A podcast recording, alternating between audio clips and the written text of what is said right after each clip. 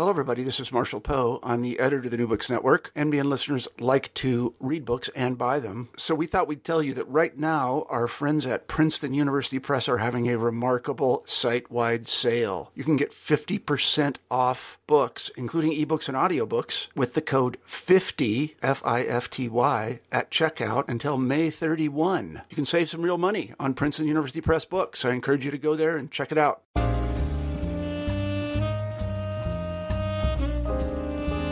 Hello and welcome to the African American Studies channel of the New Books Network. I'm your host, James Stansel. Do you like Walking Dead? How about World War Z? Night of the Living Dead? Any of those zombie movies, books, or whatever the case may be uh, in popular culture right now? If you like those things, you're going to like the interview today. I'm talking with the author of a book called Zombifying a Nation Race, Gender, and the Haitian Loa on screen. The author is Toni Pressley Sanon, and she's a professor at Eastern Michigan University. And the book is published by McFarland Press. And if you're interested in those things, you'll want to understand the true history of zombies, where they come from, and the connection to Haiti. And she really gets into those things in her book. And it's a book that's very accessible for everyone. And I think you'll enjoy this interview. We had a great time talking. We talked about some current events as well as American history and uh, West African religions and how all those things kind of come together uh, to give us what we know of today as the zombie. So give it a listen. I think you're going to enjoy. Again, the book is Zombifying a Nation Race, Gender, and the Haitian Loas on Screen. Enjoy. Hello, and welcome to the New Books Network. I'm your host, James Stansel on the African American Studies channel, and I have the pleasure today of being here with an author on a really interesting of a really interesting book here. It's called Zombifying a Nation Race, Gender, and the Haitian Loas on Screen. I'm here with Dr. Toni Pressley Sanon of Ypsilanti, Michigan's Eastern Michigan University. How'd I do, Dr. Pressley Sanon? Did I do it, say it right? Ypsilanti? You did, you did very well. Ypsilanti is, yeah, it's a beautiful little town. All and, right. uh, got it. Good. Give it props. Yeah, give it props. So I'm here with Dr. Don, ugh, Toni Pressley Sanon, Eastern Michigan University, and her book is Zombifying a Nation, Race, Gender, and the Haitian Loas on Screen. So you're doing pretty well today. Where it's getting late into the semester. You doing pretty well, Toni? I'm doing very well, grading, um, you know, wrapping up the semester. Um, I had a really beautiful semester with my students, and so um, I'm going to miss them. And but we'll get on to other projects and think about the next semester in the next couple of weeks. So I'm also very excited. Good. Thank you so much for having me on, James. Oh, it's my pleasure. Thank you for taking the, the time. I know it's a busy time of the year, and I was really excited about getting getting you here for our audience, Toni, because this is a really interesting book. And before we really get into the nuts and bolts of the book, I- you know, I think our audience would like to know a little bit about about you as a researcher and a scholar. You know, your your background. Um, you know, any Mhm. influ- influential people that you want to mention, or if you want to give a shout out to anyone, even. Mhm, You know, mhm. maybe, maybe tell us about why you were interested in this topic. Mm. Um, thanks for that. I think um, my personal background is is as important Mm-hmm. um, as my my intellectual background. I was a child of Queens, New York. Uh, grew up in the hood, and um, uh, went to a, actually a failing high school, Oh no. Okay. but was was uh, enlisted in a bunch of um, AP classes and Mm-hmm. somehow got the attention of a program um, that was part of Hamilton College in Clinton, New York Okay. um, system. And so someone actually came and recruited me. Wow. And was uh, one of 25 students of color. This Mhm. is every student of color on that campus of about 1,500 students in Hamilton. Is um, College on the Hill, beautiful place, upper middle class, Mm-hmm. lots of resources, um, and um, studied comparative literature Mhm. with a minor in African American studies while I was there. Um, and um, it was during my senior year Mm-hmm. that I was able to spend six days in Haiti, my first time Ah. traveling internationally Oh, okay. during Carnival, right? So the middle of February, and I'm traveling from upstate New York where it's freezing, snowing, and land in this place where cows and goats are walking around with cars. I'd never been any place like wow. this before in my life. And 85 degrees, parties all over the place, and Carnival. absolutely fell in love with the country. And um, after I graduated with my undergraduate mm-hmm. degree, um, Aristide, Jean Bertrand Aristide, right, had just right. elected and was a very hopeful time in the country. And so I, I bought a one way ticket and um, one way planned to move back. But of course, um, by the end of September, mm-hmm. there was the coup d'etat. Right. And um, I stayed there for about another year and a half, but the the economy the just bottomed out, and Mm. I realized I couldn't live there any longer, and so I came back to the states and Mhm. um, eventually got a, a master's degree from the the New School for Social Research. Oh. Loved it there, um, and was uh, fortunate, really, really fortunate and blessed to meet M. Jacqui Alexander, who is Okay. an amazing scholar and a wonderful mentor. And I should back up a little bit and tell you that my senior year at Hamilton, Mhm. a professor named Andre Nicola McLaughlin Okay. came from Medgar Evers um, to spend a a year at Hamilton, and Mhm. she um, gave me my first class on on third world women's literature, and Mm. that that just set the trajectory for I think the rest of my life. Um, so um, then I um, after I got my master's degree, I went to live in Ghana for about six months and Wow. traveled the country. It was and and volunteer taught at um, Achimota School, which was Kwame Nkrumah's. Oh. So that was pretty exciting. Um, Ghana is one of my favorite places in the Mhm. whole world. And then decided to to come back and finally finish it off and get my PhD Mhm. in the Department of uh, African Languages and Literature. It was called Wow. at the time. And oddly enough, in Madison, Wisconsin, right? You wouldn't think that you know African African languages and literature would be someplace like that, but um, I had some of the most amazing professors and um, mentors there. University of Wisconsin. University of Wisconsin, Right. Madison, yes. Um, okay. One of the best schools in the country. One of the best schools in the country, although with with um, Scott Walker, we're not sure what's happening with all of that. But um, um, the views expressed by Dr. Pressley Sanon may not necessarily be those of the New Books we might know Network. some of the network. but please continue. Um, so I, I was very fortunate there when I was there to have people who encouraged my interdisciplinary work Right. and who encouraged me to make the connections between Africa and its diaspora. And so Mhm. I ended up getting my degree in African languages and literature with a minor in Latin American, Caribbean, and Wow. Iberian studies. So I was able to con- to combine my my two, three, four, five loves Loves um, passions. film, literature, um, oral literatures, um, and visual art Mhm. from Africa into the diaspora into um, the work that I do now. And so I'm really, really, I'm so happy to be at Eastern where I can take what I've learned and share with um, with students here. So Absolutely. That sounds great. And and with your book, you're sharing some, some of your passion with the world. that is the hope. Absolutely, is you you are. I mean, it's a very well done book. You know, I really enjoyed it, and you know, I'm hoping that our audience will you know will listen to this podcast and want to go and check it out themselves. And what's the book we're talking about? We're talking about zombifying a nation, race, gender, and the Haitian Loas on screen. And I'm here on the New Books Network, the African American Studies channel, with Dr. Toni Pressley Sanon of Eastern Michigan University. She is the author. And this book is published by McFarland Press.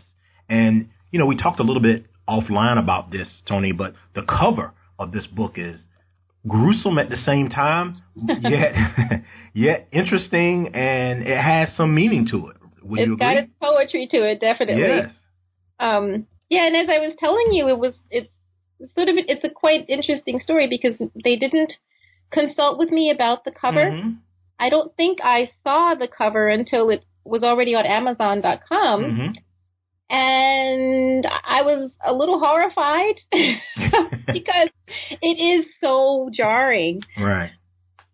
Um, but obviously, McFarland knows what they're doing. Yes. Charlie Perdue, I must give a shout out to Charlie Perdue. He Charlie is Perdue. Okay. he, he um, was so wonderful to work with, and um, their production company. It's it's actually quite a beautiful book that um, I talked to my my friends about, and it was clear that McFarland knows what it's doing because Yes. this will definitely get your attention. It will.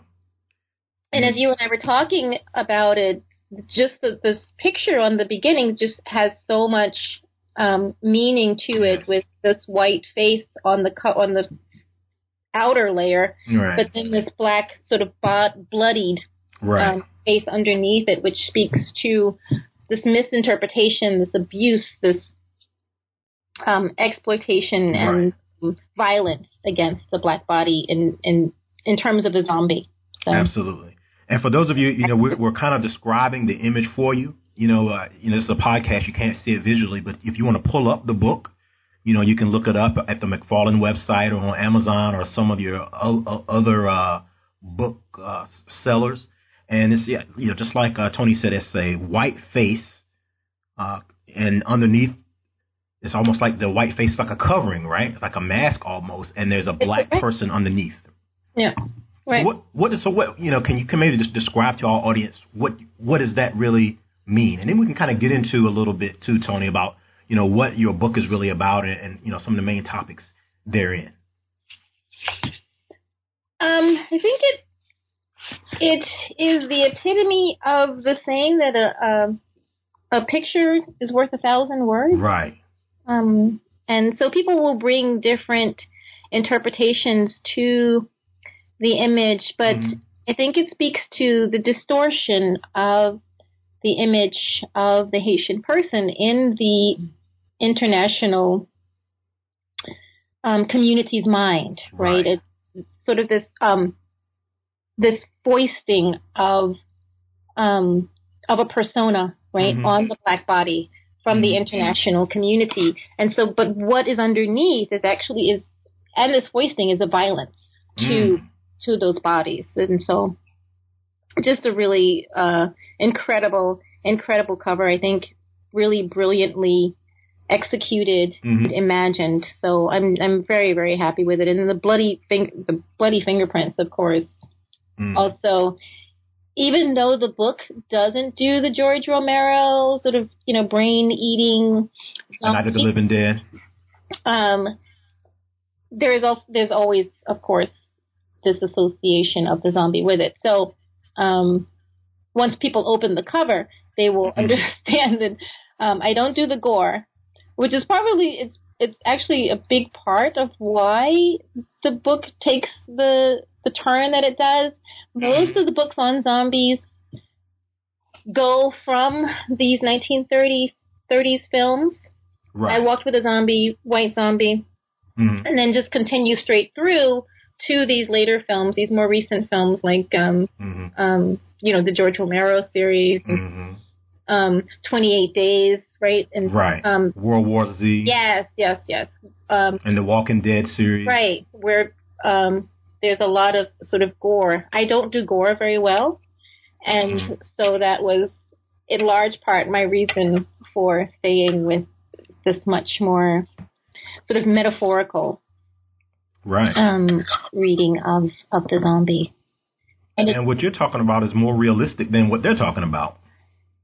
In some ways, I think that Mhm. um, George Romero's understanding of consumerism as Mhm. as a form of zombification is right on point, right? Okay. But um, what I do is situated culturally, right? Okay. This is actually a phenomenon hmm in um, in Haiti, and we one of the things that's important to remember, and that you're you're alluding to, is that the um, the source of the original zombie is actually Haiti, right? Right. um, the, which was brought into the American imagination by a journalist named um, William Seabrook and his magical island after he lived in Haiti for a year, lived with a mambo, which is a, a voodoo priestess, Mhm. and was privy to some pretty um, incredible information. And what he did was he wrote a book that that made the connection between um, this word, that existed mm-hmm. and this actual being, and mm. which entered into the American imagination at the same time that the U.S. Marines were p- occupying the country. Right. So, um, and um, this is getting a little bit ahead, but what I do is thinking okay. think about the way the zombie enters the American imagination at a time when the United States, specifically white males, are trying to mm-hmm. deal with their own quote unquote Negro problem, right? Mm. Uh, slavery has ended. It's Jim Crow era. Um, right. So there is a sort of um, a desire to um, domesticate, mm-hmm. in many ways, um, the black male. Mm-hmm. Um, at the same time that they're engaged, um, the United States is engaged in an expansionist project. Mm-hmm. So they are invading um, brown and black countries. Right. The way of sort of catching up to these other world powers that had been able mm-hmm. to do this in earlier centuries. Mm-hmm. So it was it was what the zombie does is that it, it takes care of two problems. It it helps the United States sort of um, deal with its own internal problem with mm-hmm. with uh, people of African descent no longer being um, enslaved, right? But also with um, their expansionist project and trying to mm-hmm. subjugate people from outside the, the nation as well.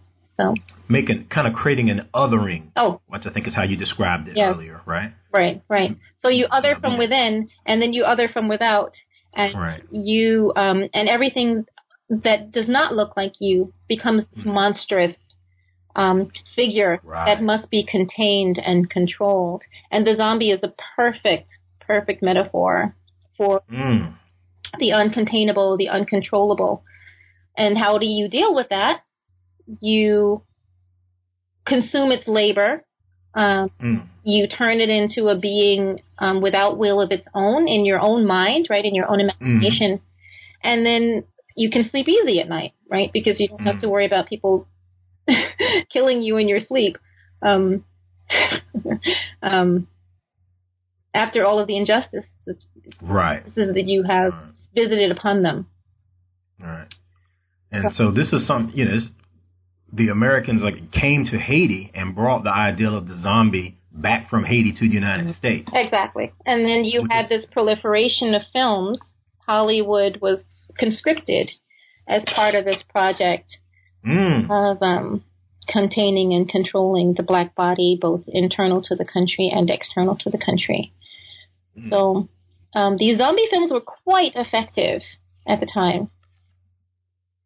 And we're here with Dr. Toni Pressley Sanon.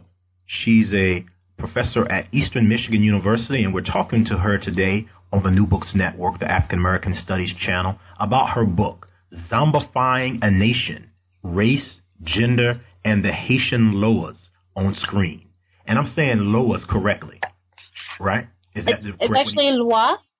Oh, I figured I wasn't. Loa. I'm sorry, every all my Haitian friends. My bad. I'm, I apologize. Loa. Haitian Loa. So, so what does that mean? is actually spelled L W A. So that's L W. Right, because it's a phonetic language. So when so when people look at the subtitle and they say not Loa, as I said, but Loa, what is a Haitian Loa? I mean, can you know just for people who maybe aren't familiar? Uh, a Loa is a um, Haitian deity or a Vodou deity, um, okay. or spirit, or um, also called mystère. Mm-hmm. And um, they are um, there are different ones with um, different domains and different okay. attributes um, who can help guide um, the living. Mm-hmm. Um, and um, sometimes they are spirits of the dead. Mm-hmm. And um, are very, very important to, um, it's part of the Vodou pantheon and, um, you know, people have ceremonies that celebrate them. They, they, uh, during uh, ceremonies, they mm-hmm. come and they are believed to ride the person who is possessed. So, oh my, yeah. So if you remember um, Zora Neale Hurston's "Tell My Horse," right? She uses the um, if you remember the, the cover, there's um, actually someone riding like a horse, uh, another person, and so um, it's not that's it's you know how is described like the Loa will ride someone and the person takes on the persona of the Loa and these these different Loa have very different personalities um, mm-hmm. can be um, very strong very mm-hmm. um, funny um,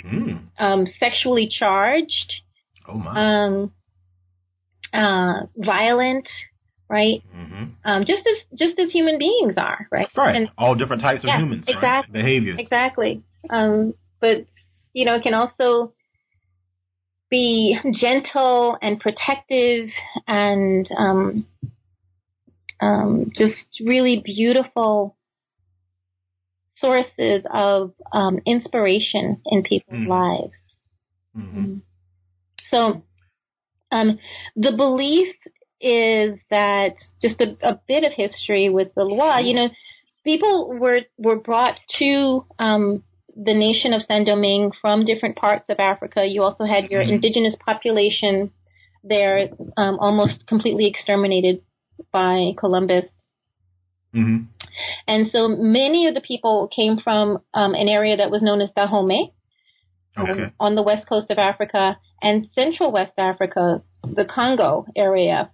Right. So part of the one of the beliefs is that these different um, belief systems came together, where you had uh, where in in um, Dahomey you had Vodun, V O D U N. Right.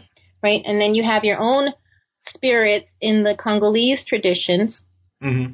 They come together in this sort of cauldron of the um, slave plantation Right. And out of this is created this new syncretic religion. Throw into this Catholicism, um, which outlawed um, these African traditions, but right. which people were able to um, sort of hide and right. feel their own belief systems within. And um, so you have many of the, the Haitian Loa who actually correspond to Catholic saints. Mm-hmm. Um, and it's believed quite popularly and has been um, actually documented by several right. scholars. There was a ceremony um, called the Bois ceremony on um, in in 1791 in which people got mm. together um, under the um, aegis of uh, Ogu, who was mm and declared that they would either take their liberty or they would die trying. And so that is how Haiti came to be. Once mm-hmm. they um, defeated the French, they renamed the country in honor of that indigenous population that had been almost exterminated, Haiti, which means mountainous country, mountainous nation. So always there is this turning towards um, the the native population that was there mm-hmm. before, as well as the African populations. Is and you know, but there's a there's also a large American influence in there, partly because of 1915 to 1934 occupation by right. the United States Marines um, and the um, sort of violent way that they um, imposed their will upon the people. Mm. Well, that's a, an interesting piece of history there, and, and some may not be aware. I, yeah, I hope I didn't ramble too much. I just get very, oh, no. excited about this. No, no, no, no. No, no, that was no, that was fine. Okay. That was fine.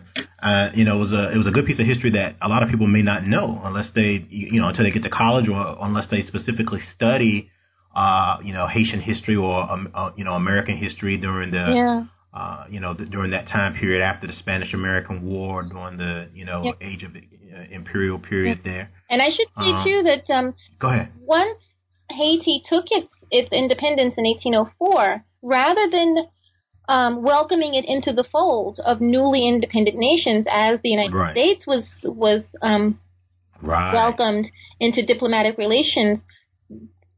Um, the rest of the world pretty much was, um, or the the sorry the um, the Western Hemisphere was still very mm. much invest invested in the slave plantation economy. Right. And um, you know, Noam Chomsky talks about the fact that Haiti was never forgiven for the um, the crime of taking its liberty. And so we saw this um, over and over again with the United States not even recognizing Haiti's independence until I believe 1862, if I'm not um, if I'm not um, mistaken. And um, the and after the revolution, Henri Christophe, who um, became Haiti's first king, built a hmm. fort, a beautiful fort in the northern part of the country, in order to protect the country against what he believed would be a French invasion. Mm. Little did he know that it would actually be the United States that would. It would be the Americans, not French. In 1915. Mm. And we're here with Toni Pressley Sanon, the author of Zombifying a Nation Race, Gender, and the Haitian Loire. There we go. How's that? Beautiful. And the Haitian Loire on screen. And so we talked a little bit about the race. Can you talk a little bit, Toni, about maybe the gender aspects? Yes. Yes. Um, at the same time that um, the United States was dealing with its Negro problem as well as its expansion into mm-hmm. other nations, it was also dealing with this this issue of the new woman, right? This new mm. liberated woman, and what to do with her because she was no longer interested um, in remaining in the home. She was traveling to other countries. Mm-hmm. She was engaging with people of other countries, and um, and there was the, a desire for the white male to return her to her place as well. Right. Um, okay. As the subject, as um, you know, this Madonna status, right? The mother of mm-hmm. the nation, the mother of his children. And so you see a lot of this coming through in these films. Um, these uh, the dichotomy be- between the corrupted woman and mm. corruptive and corrupted and you can see her fate in some of these films. Like I, I am, um, which one is it? White Zombie. And right, she, that's what I was thinking right. about White Zombie. she Jessica really gets uh, her just due at the end, along with um, the person that she would have been having an affair with, which which was her husband's half brother. Hmm. Um, and it's interesting because at the end of the film, there is this what sounds very much like an African American minister intoning mm-hmm. um, you know, sort of giving this little sermon about how problematic she was, how how corrupted she was, and right. Um, you know, oh Lord, forgive her. so, that's that's pretty good, Toni. In the church. What? So yeah, but yeah, I, I you know I have not seen all of these films, mm-hmm. but I have seen I've seen White Zombie, and of course we talk offline about uh, Serpent and the Rainbow. Yeah. Um, but I, I, definitely remember that aspect very, very vividly about um, White Zombie and just the name White Zombie. Yeah, right. That stuck out to me as a young person. I didn't know this history, and I was like, "Well, why is it a white zombie? Aren't all zombies white?" Okay. Oh, right. Because you. Oh, right. right. Okay. Okay. Right. And but as I grew up, I realized no, the zombies. You know, the Haitian connection there, right? And so that's something I really want to emphasize is that you know when you look at uh, The Walking Dead and a Nightmare of uh, what, uh, oh, World War Z and the Night of the Living Dead, the the Romero movies. You know, you have white zombies and black zombies, different things, but it's it's mostly geared towards like a maybe a, a, a European type zombie or a white or Caucasian zombie, yeah. when that's not what the history really was. Yeah, right. I think it, I actually I think that's kind of a, a good thing in the way that um, George Romero just kind of universalized the zombie. Right. That's true. That's it was true. quite revolutionary, and I think I think I read that that first movie was almost revolutionary in its conceptualization that the the main character, the guy who saves people, is actually an mm-hmm. African American person. Right. Um, and there was a lot of controversy around that. So during that time, that's true. He's making he's making I think very very important um, connections. But I will tell you that actually one of my favorite films in in this whole book, there are mm-hmm. several favorites, but one of my very very favorites is The Love Wanga. Okay, The which, Love Wanga, 1935. yes, which a lot of people don't know about. Okay. Because of its kind of crazy history, it was um a it was a film for Paramount Films. Mm-hmm. But because the main character is a black woman, Fredi Washington. Right, um, familiar with her. Yeah. Um, and the topic of miscegenation, Mm-hmm. Paramount decided that after it was done, it was not going to release it because Oh, that's probably why I haven't heard of it. controversial. Um, and there's this wonderful story behind the making of the film. They actually Mhm. filmed it in Haiti. They started filming in Haiti, Hmm.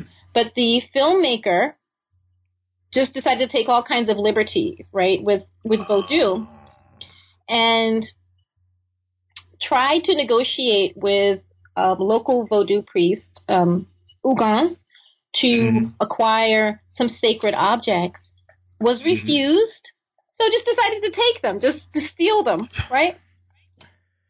But um, you know, finds this love, finds a wanga, which is a, kind of charm. It can either be for love or it can be for death. It can be for healing or it can be for destruction.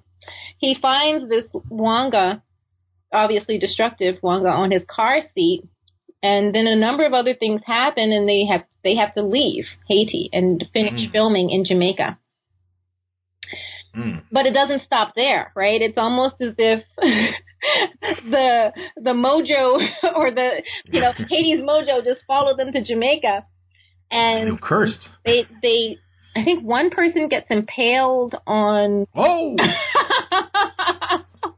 on some sort of plans and it's just it's just a mess. Something that was supposed to take two weeks ends up taking six Mm. weeks to do the filming. So it's there's a very interesting backstory to the film as well.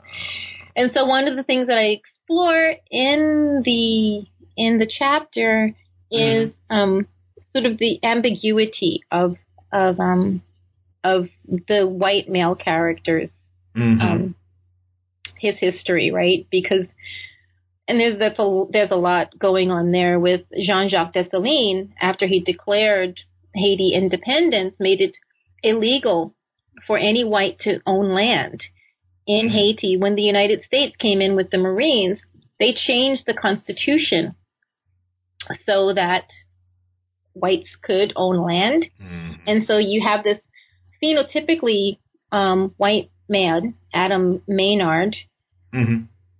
who whose father owns a plantation.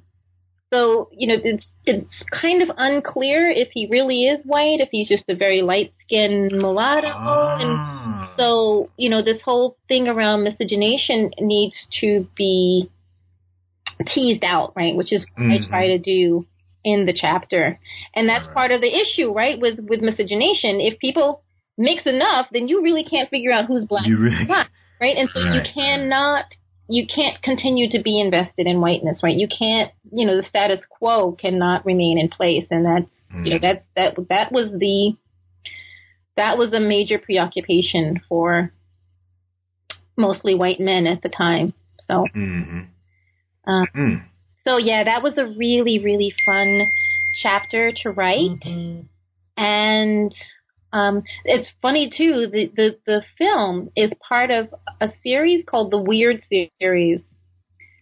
Weird series. the Weird series, and it's part of. So you'll find other other um, titles on there like you know marijuana madness, right? So it gives you an idea. Oh, yeah. okay. Reefer madness. Reefer madness, right? Right. So reefer Yeah. madness. Um, so it gives you an idea of um, you know the category that it's placed. in. Right. What was going on? Yeah, at- at and that um, time? you can see this sort of preoccupation with with the white woman as well, right? And this issue of purity in the fact that the the main white character is named Adam and his fiance is named Eve. Ah, right. So these kind of really obvious references to biblical Mhm. purity, um, and uh, clearly is a, a voodoo priestess. She's a mambo Mhm. who is hell bent on. I'm sorry, I probably shouldn't have said that, but bent on securing this man for herself, even though she has a mulatto um, love interest or someone Mhm. who is mulatto who's interested in her. And one of the things that comes up over and over again is you need to stick with your own kind. You need to stick with your own kind, and which she refuses to do. And so in the end, I don't want to spoil it for people, but you know she Mhm. also gets her comeuppance. Mm. So So there was all kinds of messages so maybe not so positive. Amazing yeah. messages in. I guess the, positive, on depending on your perspective whether it was a positive message or not. Yeah, but I think yeah, I think that Paramount though realized how it could be taken in different ways, and so mm-hmm. you know was probably one of the reasons it did not get released. So, but hopefully, you know, with books like this, the the ultimate mm-hmm. hope is that films like this that I think are really quite important to our understanding of history mm-hmm. will make their way into um, the general population and, and right. resurface and, and be written about more because people like Fredi Washington were amazing groundbreakers. And Halle Berry before there was Halle Berry. Before there was a Holly Halle Berry and um, ended up leaving Holly. She actually played in um, what is that film? Oh, it's Imagination. Oh, it's it's the oh Imitation of Life. Imitation of Life, right? I got you back. mm-hmm. Thank you. She actually played in, in Imitation of Life. Right. Um, but uh, filmmakers kept trying to cast her as white, and mm-hmm. um, you know she just completely refused, and eventually left Hollywood because she was tired of and you know, became an actual, actually a civil rights activist. Mm. Very clear about where her political allegiance was. That sounds like a future book, maybe in the works for you right there, Toni. It does. Ready, watch. Uh, yeah, um, I'd have to do a lot of archival work because very little is available from what I've seen. Very little available about her. Mm-hmm. Um, you know, just readily available. So, mm-hmm. but yes, yeah. Mm-hmm. And, that, and that and that kind of brings me to another point. And again, I'm here with Dr. Toni Pressley Sanon of Eastern Michigan University, and we're talking about her book by McFarland, Zombifying a Nation, Race, Gender, and the Haitian Loa mm-hmm. on Screen. Mm-hmm. Mm-hmm. I think I'm doing okay, Toni. Loa, right? I'm, I'm, I'm, i got it now. Excuse me, you were doing very well. Thank you. All right, good. Loa. And that brings me to a, another point when we were talking just briefly there about Fredi Washington and potentially a book project for you. I think it's really good for the audience to know, you know, how a scholar like yourself, how do you go about doing the research for a book like this? You know, what was the process? How long did it take? You know, and you know, I know, you know, I understand how that that goes, you know, to a certain extent, but everybody who, you know, if you haven't done academic research like this, you may not know. So maybe just talk about that. You know, what what steps did you take? How long does you know did it take? What did you have to do, etc. It's actually a very magical process no, no pun intended. no, this, right? pun, no pun intended. It's actually quite magical. Sometimes, um, I was just rereading the introduction the other day, and it was like, wow, I mm-hmm. cannot believe that I did this. It's, it's almost as if, um, this intellectual curiosity takes mm. over, and one question leads to another question. Right. And once one thing is answered, it presents itself in a different way, and there's another question that has to be answered, and it's beautiful. It's just, it just comes organically. It, it just emerges really quite organically, um, and which wow. is why I'm so grateful for editors and and reviewers because um, you can just keep going and going and going. Um, so especially if it's a passion or something that you're really motivated or interested in. Oh yeah, this it was so much fun to write. Um, it was just so much fun to write, and and it was only after about a year or maybe two years after starting mm-hmm. the writing that I got that Loa connection. I wasn't seeing it for the first, oh. you know, one or two years, uh, first um, edits of the of the book, and finally, because I was working on another project at the same time. Okay. One day, you know, maybe in a dream or something, it was like, holy smokes, the Loa are throughout these films. Hmm. Whether the filmmaker was conscious of what they were doing or not, that's the question mm. in hmm. some ways. But from the perspective of Vodou, which we see in the Love Wanga, right? Mm-hmm. Whether someone is conscious of their presence or not, they can still manifest themselves. Mm. So part of the, the project of the book is to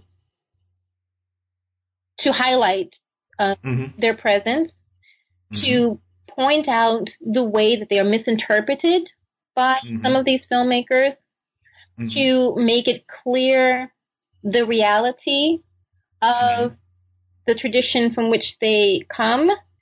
Mm-hmm. So, um, and to explore how they are used in the, mm-hmm. and and what they reveal, right? Not only about the filmmakers, but about about the socio-political um, and, uh, context of the time, of right. the time, right? And also um, creatively, right?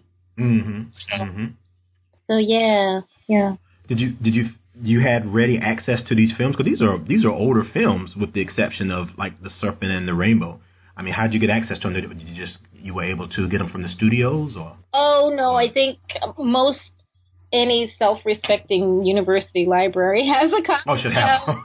Zombie, and I walked for the Zombie. So many people have written about it. I mean, a whole book was yeah. written on. Um, I think it was White Zombie. Rhodes yeah. wrote this whole book on it. Right. Bryan Senn writes a lot about these older mm-hmm. films. Um, and so that was that became the question, right? What can you say? What could I say right. was unique unique and, and, different original right about these films that have been written about so much and so i'm i'm so grateful for the the time that i've been able to spend in haiti mm-hmm. um, so that i could hopefully bring something new to the conversation. Absolutely. And i feel like you did. Thank you. I feel like you did. And again the book is zombifying a nation. The nation being?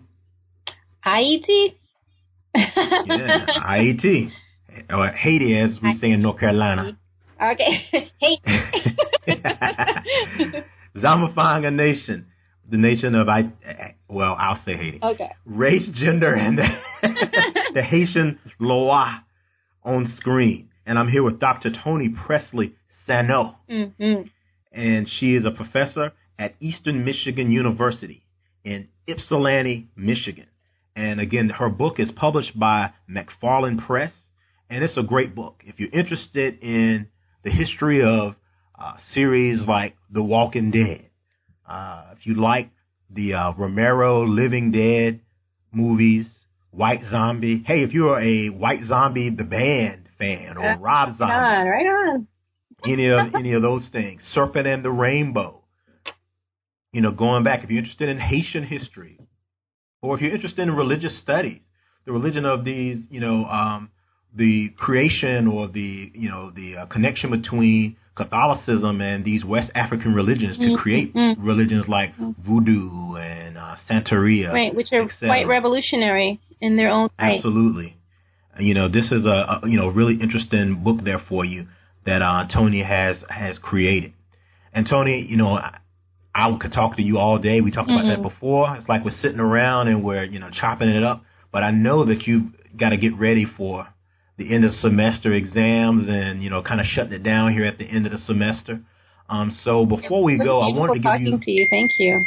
Yeah, absolutely, and we're definitely going to do it again, and and that's what brings me to my next point. You know, can you maybe tell the audience about some of the uh, current things that you're working on, or if you have any future projects that you'd like to share with us, or things that we can look out for from you? Why, yes.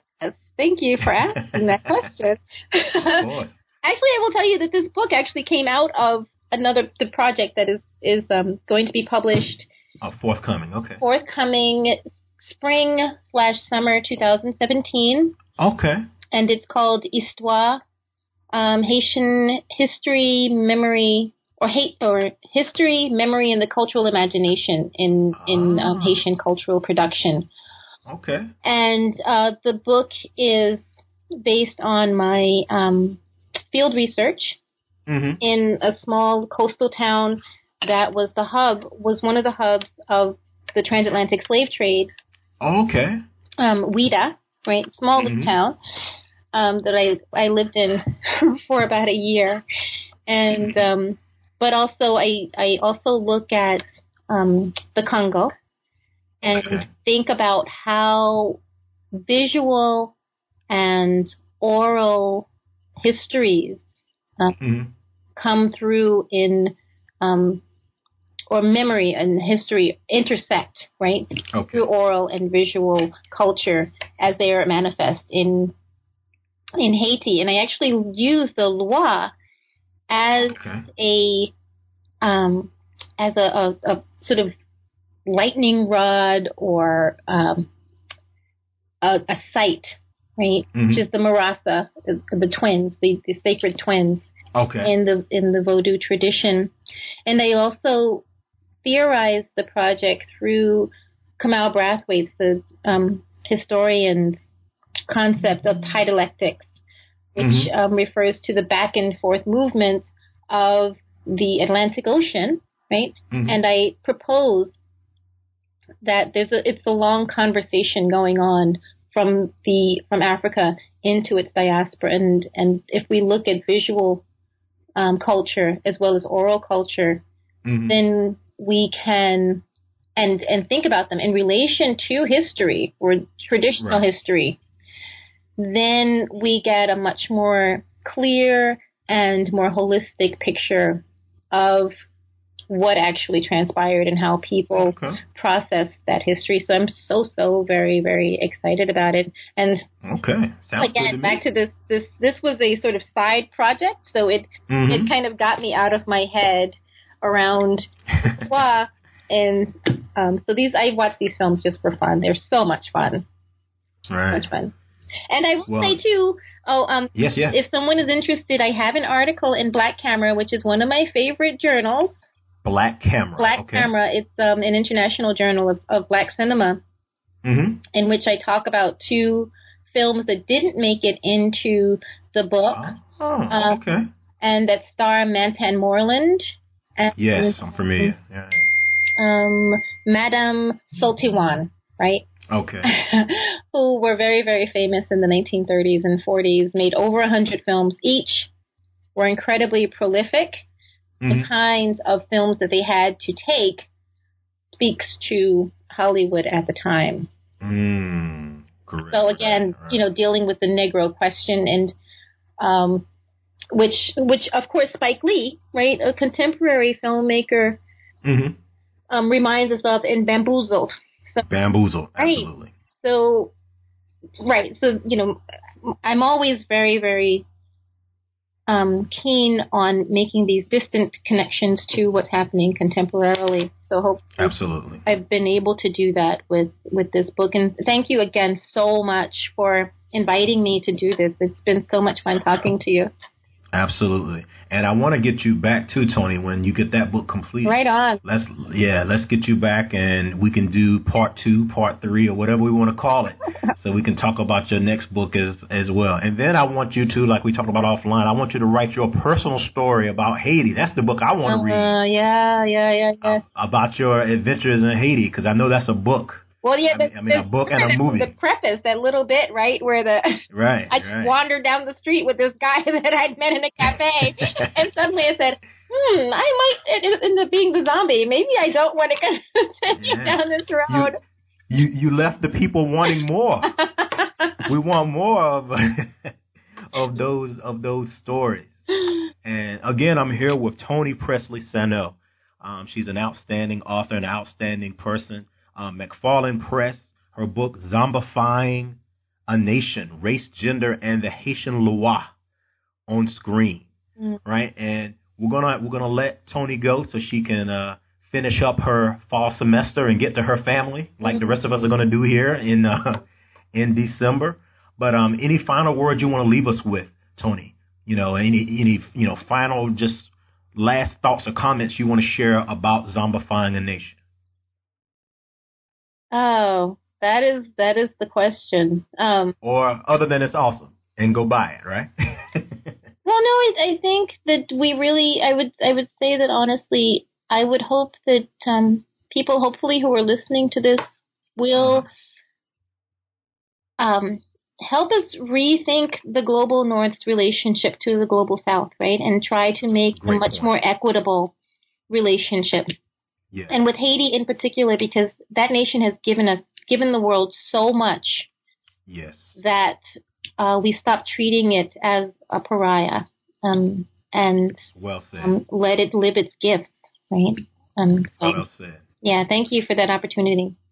No problem. And, and you know, and learning more about the history which you present in your book, Zombify, Zombifying a Nation, maybe people can understand and take some responsibility and not only always look to blame Haiti and other countries for their problems and look at what the United States and some of the other um, European or Western powers had to do. Mm-hmm. You know, mm-hmm. take some responsibility mm-hmm. as as well. Mm-hmm. mm-hmm. Not just I mean, take, take, thinking about the Clintons' relationship to Haiti is is really right. fascinating.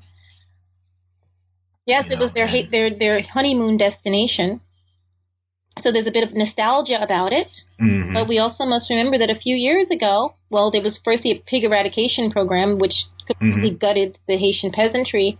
But also just a few years ago, um, Bill Clinton um, had all of this American grown rice shipped into Haiti, which completely gutted the rice industry in, in mm. and apologized for it. But now we have the the crisis of peanuts that that are proposed to be introduced to Haiti, and mm-hmm. Haitians grow their own peanuts. It's an mm. it's an integral part of their economy. So that's that could be a potential problem there as well. It sounds like. Oh, it's a problem. or, or not even a potential; it's already a problem. When you wow. when you gut someone's economy, inevitably, if you are in control of people's stomachs, you are in mm-hmm. control of their destinies. Um, Ooh, powerful. And so, you know, this is a fact. Apologies are lovely, but then stop making the same mistake over and over again. That is, mm. that's all that they ask. And that's one of the lessons of, of history. Mm. If we learn it. Should be. If we learn it, right?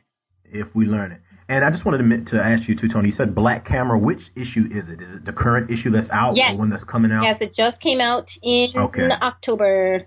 Brand okay. new, hot off the presses. So, so, so it's the current issue of Black Camera. You can see some of Toni's work in there. Some of the uh, uh, films that didn't make the cut into her book, she talks about and analyzes in the current issue of Black Camera, which is an international film journal, correct? Correct. Correct. The only one of its right. kind. Absolutely. And so we're going to wrap it up here. Toni, please say goodbye to my audience. Bye, audience. Thank you so much, James. This has been so much fun. Absolutely. Thank you. And this we're here with Dr. Toni Pressley Sanon, the author of Zombifying a Nation, Race, Gender, and the Haitian Loas on Screen, published by McFarland Press. Check it out. It's, it's reasonably priced. It's priced not for the academic audience, but for right. the general readership. Exactly. Right. And so you, and you can get it on Kindle as well. You can go to Amazon or any of your book publishers or booksellers. If you have a person in your family or someone that you know that is really interested in zombies and those kind of things, this can be a great gift for them. Right? So definitely do so. Yes. So my and contact information will be on the website, correct, James? Yes, it will. Great. There'll there'll be, there'll be a link. You can um you can go to Dr. Pressley Sanon's uh, Eastern Michigan page, and you'll be able to click right through from New Books Network and purchase her book from Amazon.com. Beautiful. Thanks, James. All right. Thank you, Dr. Pressley Sanon, and thank you everyone who's listening on the African American Studies channel of the New Books Network. And we'll catch you next time. Bye bye. I'm your host, James all right, we're back on the New Books Network, the African American Studies channel. I'm your host, James Stansel. Hope you enjoyed that interview with Dr. Toni Pressley Sanon. And the book is Zombifying a Nation, Race, Gender, and the Haitian Loa on Screen. Zombifying a Nation, and it's published by McFarland Press. So I hope you enjoyed that interview. Hope you're not too afraid of zombies and the, and the like. Um, there is a real history behind them, but it's been greatly fictionalized. And if you read this book, You'll learn about some of the earliest films and the movies and uh, the original novel uh, that this all came from, which gives you your Walking Dead of today. So, on that note, everyone have a wonderful evening, a wonderful day wherever you are, and we'll see you next time on the African American Studies channel of the New Books Network. I'm your host, James Stansel. Peace and love.